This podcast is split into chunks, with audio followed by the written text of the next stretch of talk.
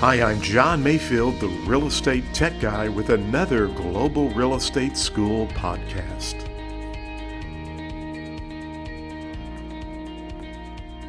Hey, it's John Mayfield, the real estate tech guy. I'm so excited that I'm had the opportunity to visit with my good friend Leil Koch, and I hope I'm pronouncing your last name correctly, Leil. They took phonics out of school when I was, uh, but it's spelled K O C H. Pronounced Coach, a little bit different than uh, than the other pronunciations Yeah. that are uh, that are out there, but yes, Great. So, and Leil is running for 2024 first vice president for the National Association of Realtors. that is correct. All right. And he's from Hawaii, which is cool. And he'll tell us his story. But um, Leil, thank you for joining the podcast. And we just want folks to be able to get an opportunity to, to get to know Leil and uh, also want listeners to know a little bit about some of his adventures in real estate and, and his experience. First and foremost, Leil was a past president for the CCIM, the Certified Commercial Investment Member Group. Now, for many of you who may not know what's a CCIM and what's a big deal about that, I think I have almost every designation out there except the CCIM, and I've taken all of the classes, Leil. And I, for, for our listeners, let me tell you what. I learned more through the CCIM program than I ever learned through college. I mean, that was probably one of the best experiences I could have. And so immediately when I saw where you were past president of CCIM, I thought, this guy's the real deal. So that is a huge organization, and it's a big honor just to get the CCIM. Well, a couple points on that. One, I, I, I got hooked. I took CCIM, uh, the CI 101 course, which is the first financial course, which I think everybody in real estate should take that course because it teaches you an extremely valuable uh, concept of time value of money. To be able to, even on a residential deal, to tell sellers, give them a quantitative purpose of why they should take an offer, not take an offer, or the reasons behind that is is so valuable. I think so. The time value of money, but that hooked me into uh, commercial real estate, and from there went through the whole uh, whole course, and uh, eventually got my designation, and then proceeded up uh, the ranks um, on the volunteer side. And it was an honor to be the 2012 National CCIM Institute president.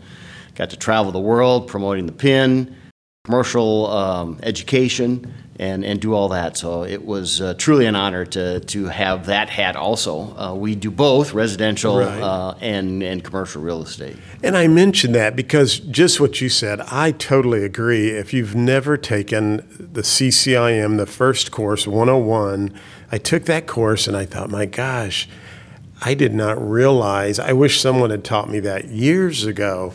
But the people I've met through CCIM are just nothing but first class, uh, not, not taking anything away from the other designations, but it's, it's a very complicated certain designation to get. I think that's very cool that you have that. And, uh, and just, you know, thinking about that, because really the CCIM course taught me to look into the future, to think about not only just what's going on today, but you have to look at that property and what's the future value of that property. How does that compare to you running for NAR in the leadership position? Because I think that's a big deal for our people to know. Well, it brings a different, I think, a very important aspect in in thinking about uh, organizations and everything to bring in sort of a number crunching.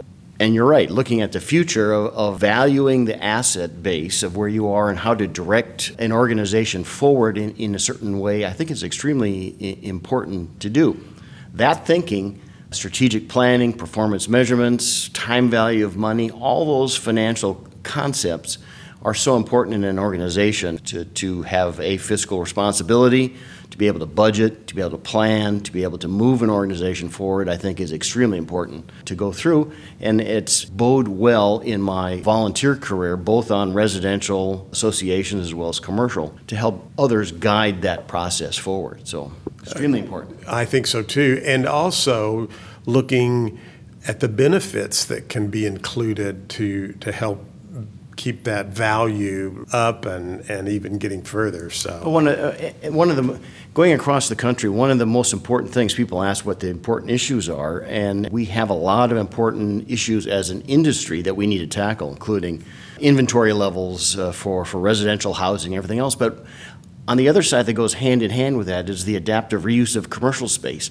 You need to have a commercial mind to analyze how to redefine space in order to make economic engines that will create opportunities for not only our commercial members but also our residential members of creating inventory of all types, including rentals.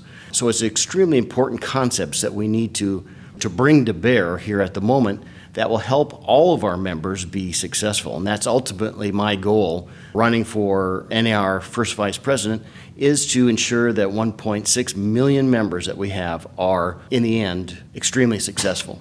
Yeah, I, I totally agree. And, and we are here at Region 9 in Lawrence, Kansas, and one of the items they just discussed is what you just said availability of housing and really adapting the commercial space that's out there. You, I'm glad you brought that up because on Facebook, a gentleman I follow in St. Louis posted some pictures of the South County Mall. It's a mall I grew up in as a kid. I mean, my parents took me there for Christmas, and you know, I take I've taken my children there, and it's just like that's the mall we went to. In Leil, it's like a ghost town today. Well, and even driving in here into Lawrence, every every town that I go in, from the airport to wherever the meetings are, I'm always observant of commercial space as you're coming in because you can tell a lot about an area, the opportunities. There's always opportunities in, in everything that you see, but there's a lot of empty spaces. There's a lot of big box empty, empty spaces, office buildings, and everything else. And as an industry representing our clients, we need to be able to redefine, to come up with new uses for a lot of these spaces. A lot of them are concrete, huge places like shopping malls that are now vacant. How do you change 80,000 square foot retailer into something else, whether it's assisted living, whether it's uh, some other use that may come of it? But we need to be able to come up with those opportunities to create new economic engines for all of our communities to thrive. When that is thriving, our members will thrive with inventory, both from the commercial side and the residential side. Residential side, we can't just focus on building affordable housing because as soon as you even decide you're going to break ground with affordable housing, it is then mid price housing. It'll get bid up. We need to build everything at the same time, and that's tax incentives. There's all sorts of different ways that we need to do it and that's one of my other big proponents is is advocacy of moving the advocacy level at the NAR down to the state and the local level where we can best serve those needs. That's a great point. And one other thing that I really appreciate about your campaign and you as a candidate for this office is the fact that you talk about residential and commercial. And for me, as a real estate practitioner and a member for a long time with the association, there seems to have been this division between uh, the commercials over here and the residential is over there, but you kind of really see them hand in hand, don't you? Well, I think that's one of the unique things, you know, not, not to toot my own horn, but that, that's sort of the unique aspect of having uh, two hats, the commercial hat and the residential hat, of coming up uh, sort of both sides of the aisle. My big thing, and I've been and I've been sort of harping at this at NAR for the last 10, 15 years, is we need to unsilo our organization. We become a very small organization when you just focus on residential property everybody and i walk into every room and you know most of the volunteers will be residential folks. And i tell them you're not residential agents. You sell everything. Every experience that you have with your client of going out to uh, sell a residential home includes commercial whether it's how close it is to the church where are the, the shopping centers where's the golf course what's the transportation in and out what is the community like that you're going to sell that experience of a residential home you could not sell anything on the residential side without having commercial components on that. And then I turn to the commercial brethren who say, well, why would I need anything about residential? Well, you're not going to get your drive by traffic. Where's your household income? Where are you going to put the Starbucks on every other corner if you don't have that residential data? They sell residential also every day, where to locate the warehouses and all that. So we're in this one boat together. And if we're in the boat together, we should act like a big organization, including with our advocacy efforts going into Washington, D.C. Instead of being we represent homes, we represent real property. We represent everything, including land, property management, appraisals, all the institutes, societies, and councils. I want to unsilo. I want to be as big of an organization as we should be at NAR. It's extremely important because it helps us on all levels advocacy, it helps us with recognizing the talents of all of our 1.6 million members, and it just creates a better synergy with, with what we actually do for all of our clients. So we do real property.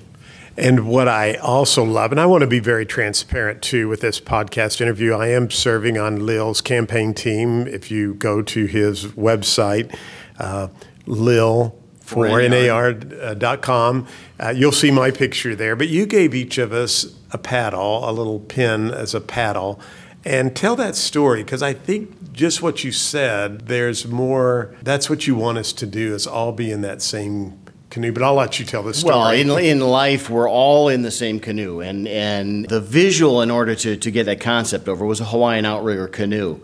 Each person in that canoe has a job to do, and if we all paddle together, we can go far, we can go fast, and we can stay true. So, all in life, with any organization, if all of us are working together for, for one cause, we can accomplish so much. If we have 1.6 million paddles, or an oar, uh, using the, uh, the analogy from the mainland, we can go extremely true and accomplish so many things. There's a lot of issues we needed to tackle together as an organization, including remaining relevant with our advocacy, realtor safety, data integrity. Data and vendor integrity is extremely important issues as we're Huge going issue. through on both sides of the aisle, commercial and residential, and that's a that's a that's about a four hour podcast in and of itself of talking about data. But those things together, we can accomplish so many things if we all have the same vision and have a paddle and all going in the same direction. So I totally agree. Those are great points. What about you have several pillars that you have on your website, but inclusion is one. That's a big topic today with a lot of people. Let's kind of talk about inclusion and your thoughts or how we as an association can make inclusion representative for everyone.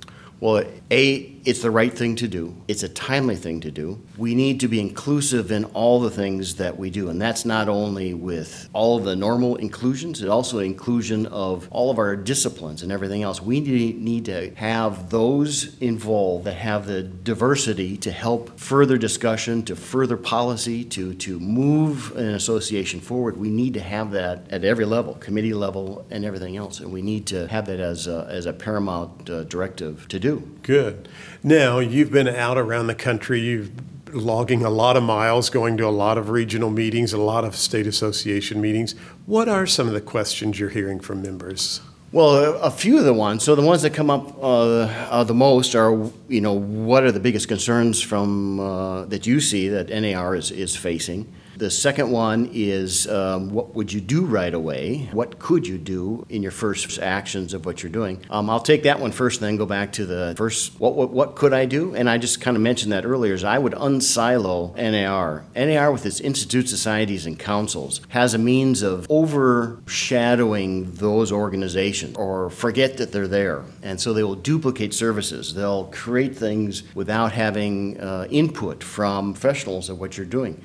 I think that is extremely short sighted and makes you a very small organization. We have some great institute societies and councils, so the CCIM, IREM, the, the appraisers, Women's Council, ARIA, I mean, all, all the, the global, everything else is, is uh, so important on the mixture of what we bring to the table for all of our clients throughout, uh, throughout the country. We need to unsilo that and take advantage of all that whole process. And that's something that needs to permeate in everything that we do from marketing to advertising to, to everything else that we that we do has to incorporate we are everything Right. Uh, and that brings me to one point that I appreciate about you so much and why I wanted to get involved and helped you. And I think you may have heard me tell someone this story, and I said, why?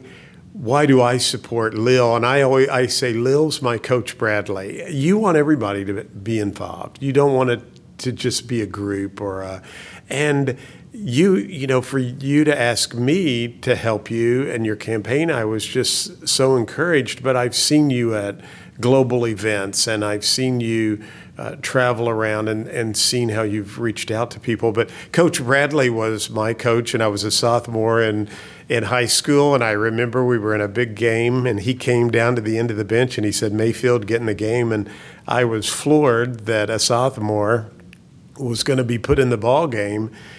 But then I learned Coach Bradley, he had 12 players, but all 12 players played and he wanted all 12 players to play. And that's what I see when you talk about the 1.6 million realtors in a in a canoe and with one, with paddles. We're working together, and you really want everybody to have. So uh, that. I mean, the bottom line is that I'm in this race, as I do everything. It's for the members. I want to th- see 1.6 million realtor members be successful in what they do so that they can then give back to the communities where we all derive our income from, and that they will find exactly what they need to be successful. So, from an NAR standpoint, we need to be able to provide improved advocacy, education, technology, marketing, branding. We need to tell, we need to continue to tell a better story that they could and will be successful. Ultimately, that's what it's all about. It's not about a particular state. It's not about a particular person. It's it's all about uh, the members. That's the bottom line. Exactly. Now, another question, and I'm just curious your thoughts on this. What do you see outside of the lawsuit? We all know that's a big deal for NAR, but do you see any kind of challenge NAR, the association, has in the next five years that we need to be thinking about now that maybe we're not thinking about? Well, the the, the lawsuits are uh, that's that's the top question going around the country. That is going to define sort of where we go. How I would try to approach that, and again, that's behind some of it, a lot of it is all behind the firewall, so I'm not sure exactly what is being done. But I'm an analytical thinker. I'm a problem solver. Every problem in the world can be solved. You just need to have the patience, you need to have the know how to, to move that process forward to solve the problem. I think we need to take a tough stance with all of these lawsuits. Second part of that, which is probably more important, is that we need to have a plan B, plan C, plan D, plan E. What happens if one of these lawsuits goes this way? How do we maintain 1.6 million members have a viable future? It's either education, it's technology, it's forms, it's whatever that may be. We need to come up as an organization to say, what do we do to address that, that we can still maintain relevance? And if it if the lawsuit zags back the other way, plan C. What do we need to do in order to, to help our process that we remain relevant? So the big the big thing and, and the catchphrase is that the realtors will remain at the heart of the transaction. We've given up the edges uh, over the years. We've given up a lot of the edges. So we have a, a, a, ball that is the core, the center of the real estate transaction, and the realtors will not lose that unless we voluntarily give it away. It, it is really difficult to have that last piece go to AI or technology. There's, some, there are things that are not going to solve that particular issue unless we voluntarily, as a whole organization, decide we're just going to give it away. If we can fight and keep that process, we will have a industry, we'll have a viable realtor organization, and we'll be, continue to move forward. But we need to be cognizant of what's happening all around that.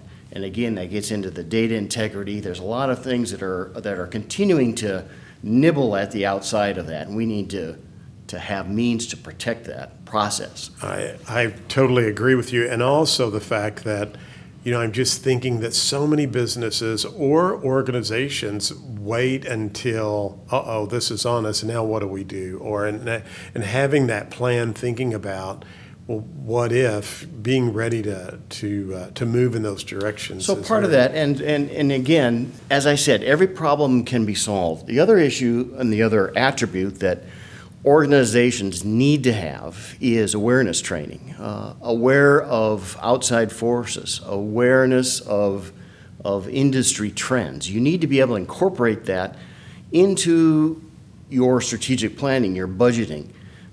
A lot of the mistakes of a lot of organizations is not following through with their strategic plan. It's not tied to a budget, so they have no idea if it's if it's uh, successful or not, or how to integrate different things into that whole thing. So you need to have a, a very analytical brain to, to be able to help a group of folks move the whole organization for the benefit, again, always of the 1.6 million members and our uniqueness of the national, the state, and the local. So, my thoughts on the advocacy efforts to be most effective is to move a lot of our advocacy efforts down to the state and the local level because that's where we can effectuate a lot of change, where you're going to get additional housing stuff, uh, density, zoning. All those issues are best solved at the state and the local level. Federal level, you can get into some taxation, uh, relief, and everything that will help spur some development. But we need to really do a better job at the state and the local level. We need to have a realtor in front of a government official to help guide them to be a better government servant. They're just reacting because they don't know any better. They'll have a constituent that comes up and says, I can't afford the rent, getting kicked out, and the, and the government folks says, well, if we capped it at this rate, will you be able to handle that? Sure. Okay, so then you get rent controls. That's the response. It's an easy response from the government official to respond to a constituent, even though it's the wrong direction to go. We need to have a realtor in front of that person to help guide them be a better government official and come up with better policy that will help each community throughout the country come up with better policies on doing that. So that's where the advocacy efforts are, both from commercial side and the residential side. We need to be in front of them in a consistent basis with policies that make sense and with, with, the, with the thought of my goal is to help that government uh, person do a better job of what they do to help the constituents because those constituents are our clients in the community. Realtors are community wherever they are. And if we don't improve our own community, you know, what are we doing? I'm so glad you said that because for our listeners, we've been having this conversation in Missouri for a little bit now. And I'm from a community where the commercial um, laws or regulations got changed overnight. No one from our association, the real, local realtor association, was at the table talking to those local officials. And a good example is a building that I had, which my real estate office was in for years, and I had sold my company. It's a long story, but I had someone who wanted to rent the building. It was going to cost me $50,000 to put in all of these requirements that had gotten changed through the new regulations. And at that point, Leil, I thought to myself, why wasn't why wasn't I at the table? You know, I'm not blaming anyone else, but you bring that point up, we will get more involved at a local on those local and state levels than we will. So, and the, and the important part, and, and, and and that's not to say the federal issues are not important. We're not trying to say that, but we are just trying to say I think there is some disconnect in many areas throughout the country of failing to have that local. That, that's where the most important things are going to be taken care Exactly. of is at the state uh, and the local level. The federal level, uh, and we can talk about that in a, in a bit, but one of the, the things I'd like to stress with being in front of a government official, the realtors need to be there without asking for anything in return. All you're trying to do is, they don't know what we do. Right. And in order for, for us to come up with great policy that will help not only our clients, uh, our, our tenants, uh, our, our vendors, whatever that is, is to help guide them to come up with a better solution than the rent control issue or the, the easy answers that they do because they don't know any better. They Right. don't know what we do. Um, and to be that professional resource to them to help them shine. If you can help someone else shine, things that you can get as a, as a benefit for our community are well, immeasurable. It is, and in and in my going back to my example, I shared that with my the friends that I knew in those places and tried to to tell them what I was seeing from a real estate professional side, working with buyers who wanted to be entrepreneurs and commercial tenants who were forced out because the standards were so high. And we came to a point that said, we want safety. That's a big concern, yes, but do we want to make all of these other rules that might apply in Boston or Miami, Florida? To little old Flat River, Missouri, or Park Hills, Missouri. And what happened was uh, most of the buildings became empty and we couldn't get anybody to go in them because most of these small biz potential small business owners didn't have the cash to do that. And but they changed the laws. We had the conversation and now our town's uh, back on track again. So that is guiding the government to do a better job at their job and helping to provide means where you create new economic engines and you then create more product, whether it's commercial and or residential, for all of our members to be successful. So that is a success story in that we need to repeat that with all the different strange things that, that, that Right. government comes up with to be able to be the sort of the sane person in the room to help guide them be a better person. It's not about, you know, the, you know, the realtor being the, the, the solution for everything. We're there to help guide them do a better job because in, in the end, it helps all of our clients Exactly. uh, be successful. Exactly. Now, we've talked a little bit about advocacy, inclusion, innovation. I think we've touched on that in a number of ways, which is also on your on your uh, website. Service is the last Service, one. yeah. And I wanted to kind of bring that around. Talk, walk us through your story. How did you get in real estate and your service? Uh, Well, first from the, the, the service side, uh, my, my parents uh, instilled on me the sort of the philanthropic spirit of giving back to uh, communities where you derive your income from. So every, every organization that I've been involved with, I always try to find a component where you're actually helping the community out. And it can be, it can be anything, you know, painting schools, reading books, uh, food drives, whatever that is. So every level, from the local, state, and national level, I've been able to incorporate something of giving back to where we derive our income from because it's so important. If we truly are going to be realtors, our community, those are our communities. We need to help out and make it a better place. So, running for national office, as I did with CCIM national, uh, as national president, we instilled a, a national policy that every that every chapter around the country was going to be doing good works for the community, document those, and the job of, of the national organization is to promote the heck out of that and to get other people to realize that, um that that's happening in their own communities. I'd like to see that also at NAR, and one of the things that we don't do, which I would also want to try to, uh, to do, is that we should be doing the Good Neighbors Award 365 days a year. Why we why we don't promote that uh, from every uh, rooftop that That's we can? point. Because we spend so much money trying to, to tell people we're not in this for the commissions, we're not in this for, for the money, and, and blah blah blah. We're here. What better way to say realtors are community? These are the things that we do in, in order to do that. I think that that would a be great marketing, great branding uh, to, to move all that forward. But from the national level, we need to, to do something for all of our communities. And That boils down to, to the, the local associations uh, where the product is uh, of doing that. So I'm a huge believer of giving back, uh, and if we can come up with a component of that on the national level, uh, that would be pretty cool. And I, uh, I do too. I think that's a great idea. And one of the other things when you talked about, because I served as president for the CRB, which is now the REBI, and you served as national president for CCIM, there's something there that I think our listeners need to know. And I'm sure you experienced the same thing I did. You really start to understand the needs in all 50 states when you're a national, even though it's one of the the uh, chapters or the societies under the NAR brand. I, I got to know that the needs in Florida were different than the needs in Minnesota or Arizona.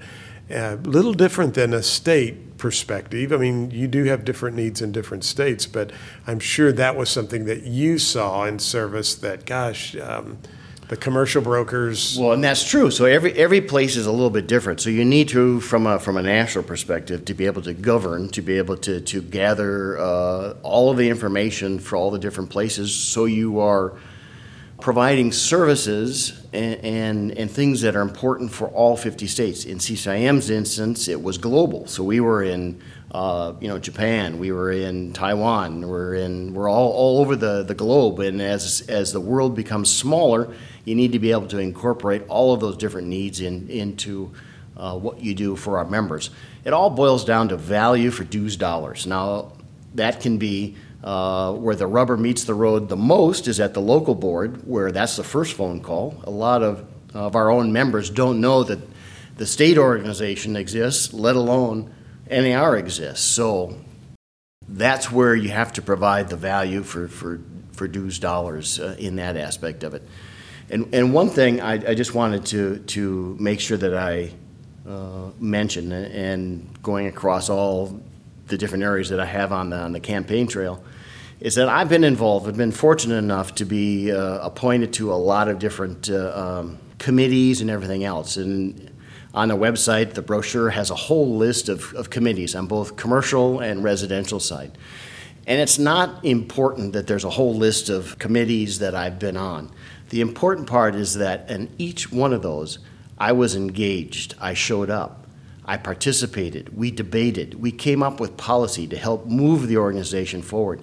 So that is true experience when you're actually there with your job. If you're a committee member, you're there to help stimulate dialogue. If you're chair of that, you're supposed to guide that process, guide the decision making process, and come up with policy.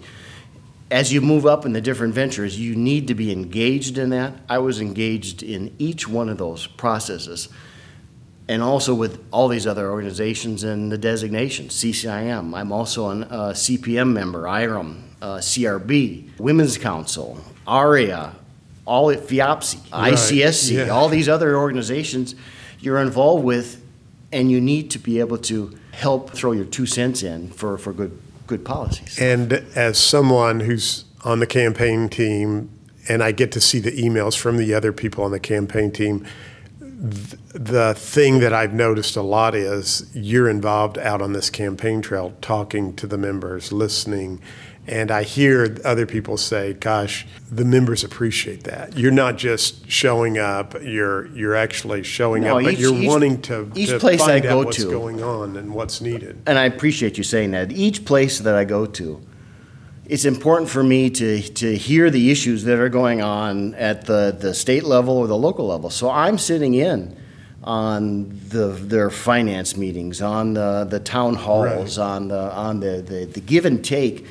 I mean, there are different issues with each state and with everything else. And so, how is NAR supposed to help address those better if you don't participate and, and, and listen into what Right. what's the dynamic uh, going on within each committee of, of everything? You need to know that. Right, and I just wanted to mention that because I've I've noticed that through our other team members is that wow, the people appreciated Leil showing up at that meeting and, and being involved and not just flying in, flying out. And you're And it's you- not window it- dressing. yeah. I'm, I'm honestly uh, Exactly. curious about exactly, that. So. Yeah, exactly. So I appreciate that. Now you uh, went to to Maui, and that's where you're stationed at now. What what about the person in Virginia or somewhere who says, um, "Well, gosh, how could you be president of NAR living?" In Hawaii, but you actually have discussed that with me and others, and I think you uh, just just so they will know you you've already you have that plan plan in place. Oh yeah, the plan is already in place, and that was already brought up uh, when I was uh, actually running for CCIM national president. They said, "Well, how can anybody from from Hawaii uh, run and and do that with uh, the time changes and all the other stuff?" Well, a I don't get jet lagged. I don't get. I adjust to whatever time zone I'm in, so that that is not a problem. I travel uh, well. And through this process, we will probably be renting or, or, or buying a place at a, at a hub on the mainland uh, as a year as president in order to not have to go uh, over the puddle, as I call it. Right. That's, that's, that's my commuter flight, is over Right. the puddle, which is a five hour flight. During those, uh, that year, year and a half, I won't be going uh, back over the puddle uh, as often uh, as that. We'll have a central base on, on the mainland, so, so not and, an issue. Yeah, and well, thank you, and I knew that, but I wanted people just to have that opportunity to to put that aside. A couple of other quick questions. I'm curious how you manage your time because I want our listeners to know not only is a real estate practitioner in the trenches every day, serving because you still serve with your local board on. Uh, professional standards. Yeah. I've been there for 35 years yeah, as a so, hearing chair. I so, love that yeah, part. Involved with your state, national, but he also runs. He also has olive trees where you olive orchard company. Yeah, yep and coffee. And I've purchased his olive oil, and I'm not here to sell his olive oil, but it's very good. He knows a lot about olive oil. But you know, I how do you do you manage your time just to help others out there to improve their time? Is there a secret or something? Well, that- they say if you want to get something done, give it to a busy person. I've found o- over the years, and I probably got this from my dad uh, and mom. My mom, uh, they had a lot of things going, but I can I managed to to uh, do a lot of things uh, at, at the same time, and so I'm pretty good with uh, with time management, of, of task oriented, of trying to get to do lists, of, of moving things uh, forward in, in all the different aspects of it. It's good that not all the things are all happening at once. So the olive orchard, we've just finished pruning 1,200 trees, and so now we and we do have little tiny nibs. Those little nibs right. turn into uh, into olives, and hopefully provided that uh, Mother Nature cooperates, we'll have olives by the time we get to August, uh, September, October, depending on what it is, and then we'll harvest, and then we'll have uh, some wonderful extra virgin olive oil. Yeah, and one of the tips Leil told me was do not store your olive oil close to the range you, for heat. heat yeah, yeah, so the three, the three things that will kill uh, olive oil is heat, uh, sun, and air. So you try to keep them in a dark uh, room, a dark bottle away from heat and never cook with uh, um, extra virgin olive oil on, on extreme high heats because it turns into a carcinogen. So you yeah, want to sprinkle at the end or whatever. We could have another whole discussion. Yeah, we on could that. on that. But so, I, and, and, occasionally when I'm giving uh, talks and everything, I'll end the talk with uh, two fun facts. And the fun fact was uh, was extra virgin olive oil. The other one was music. So I've learned to incorporate my love of music into my own business, whether it's uh, uh, developing a building, uh, we're redoing uh, an iconic recording studio in California. Uh, and so I've learned to be able to, to take my love of music and, and make it part of my business, which is, is super cool. So um, I do have a lot of different ventures. I'm an entrepreneurial uh, business guy. I, I, I was born uh, uh, in, into that from, from Minnesota as I ended up working my way towards, uh, towards Maui via Oregon, going to school. Um, and you and I probably have are similar in nature that I do better when I'm busy. Yes. I, if I didn't have things to do, I that's when I feel like things don't get done. So I'm I uh, I get what you're talking. I think it's good that you have those ventures and you have that and that just brings the experience we need at the National Association of Realtors. Now, last thing I want to mention because our goal is hopefully many directors who will be voting in May will listen to this. Sometimes there's a misnomer out there because you might be a director and think, oh, has a state endorsed a candidate? Does that mean you have to vote that way? And, and at the end of the day, in May, when everyone goes to make that vote, that's their decision, regardless of uh, an endorsement or anything. You want to elaborate on that, or just how? Yeah, the, the so over the years, uh, endorsements uh, from the state have uh, done uh, meant different things. And at the point where we are now, they don't have uh, a lot of, of meaning behind that. I mean, it's, uh, it's more ceremonial uh, here at the moment. The vote in May is individual members. So each individual member will vote their conscience on who they believe will drive to move the organization uh, forward uh, in a means that, um, that will be effective for all 1.6 million members. As an NAR director, that's your hat that you're wearing is the NAR national uh, stance. It's not a state, it's not a local board, it's not anything else, but you, that is the hat that you are uh, tasked with, with uh, casting the vote. Coming May, it's half plus one, so it's a matter of every member's vote counts on how they believe who will best serve the organization uh, moving forward. So that's my task is to go out and earn every individual vote going forward. Well, I can attest that Leil is a great guy and would make an absolutely wonderful NAR president. He's my, as I mentioned, he's my coach Bradley. He uh, he came down and he he grabbed me by the jersey and said, "Hey, get in the game," and uh, and I appreciated that because you don't get that a lot. But I've seen him, visited with him, and know firsthand he would be a great vote uh, choice to vote for. So, Leil, thank you for this time. I Thank you. It's a pleasure. You know, it, it's a pleasure to come to all the different places across the country. It's it's wonderful here in uh, or in Lawrence, Kansas, here at the Right. moment, and uh, and it was great to be here. But thank you for all that you do. Uh, for uh, for your members and your uh, family and communities, that's that. It boils down to that's one of the most important things. And thanks all you're doing for the campaign. Appreciate it. Thank you. And again, you can go to Leil for NAR.com Dot com. and you can also reach out to Leil from there. So if you have a question, send him a question. He'll be glad to answer that. So thank you again. Thank you. Appreciate it. Yes. Thank you for listening to the podcast for Global Real Estate School. I'm John Mayfield, the real estate tech guy. Go out and make it a great day.